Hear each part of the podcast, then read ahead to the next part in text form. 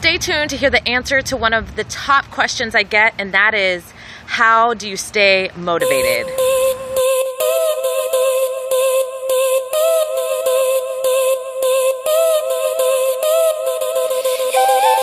So if you can see my shirt, it's actually slightly raining outside right now. And how many times do we struggle with motivation when the weather is not good or when we have a lot to do? Um, so today I want to talk a little bit about motivation because I get asked all the time, how do you stay motivated? How do you maintain motivation day to day? Um, and I'm here to tell you that there isn't a secret motivation pill. That some of us weren't just born with a motivation gene and others weren't.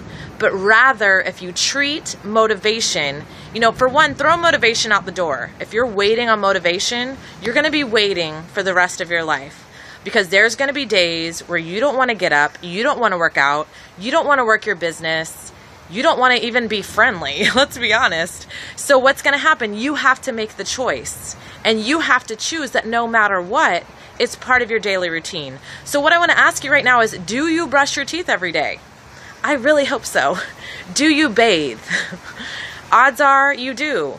So if you start treating your workout, your business, whatever your dreams or goals are in life, whatever it takes to get there, if you treat those small steps as necessities like brushing your teeth or taking a shower, and you don't let a day go by without doing those things. So what if you didn't let a day go by without doing your workout, which is going to make you healthier, make you live longer, make you accomplish more in your life? Or say you have a dream or a goal that you're chasing. Whatever you need to do to get there, Treat it like your toothbrush. Your life will change. You'll stop looking for something you're not going to find, and you're going to get the results you want. So when you're looking for motivation, stop looking. It's in you. You can do this. Dare to dream.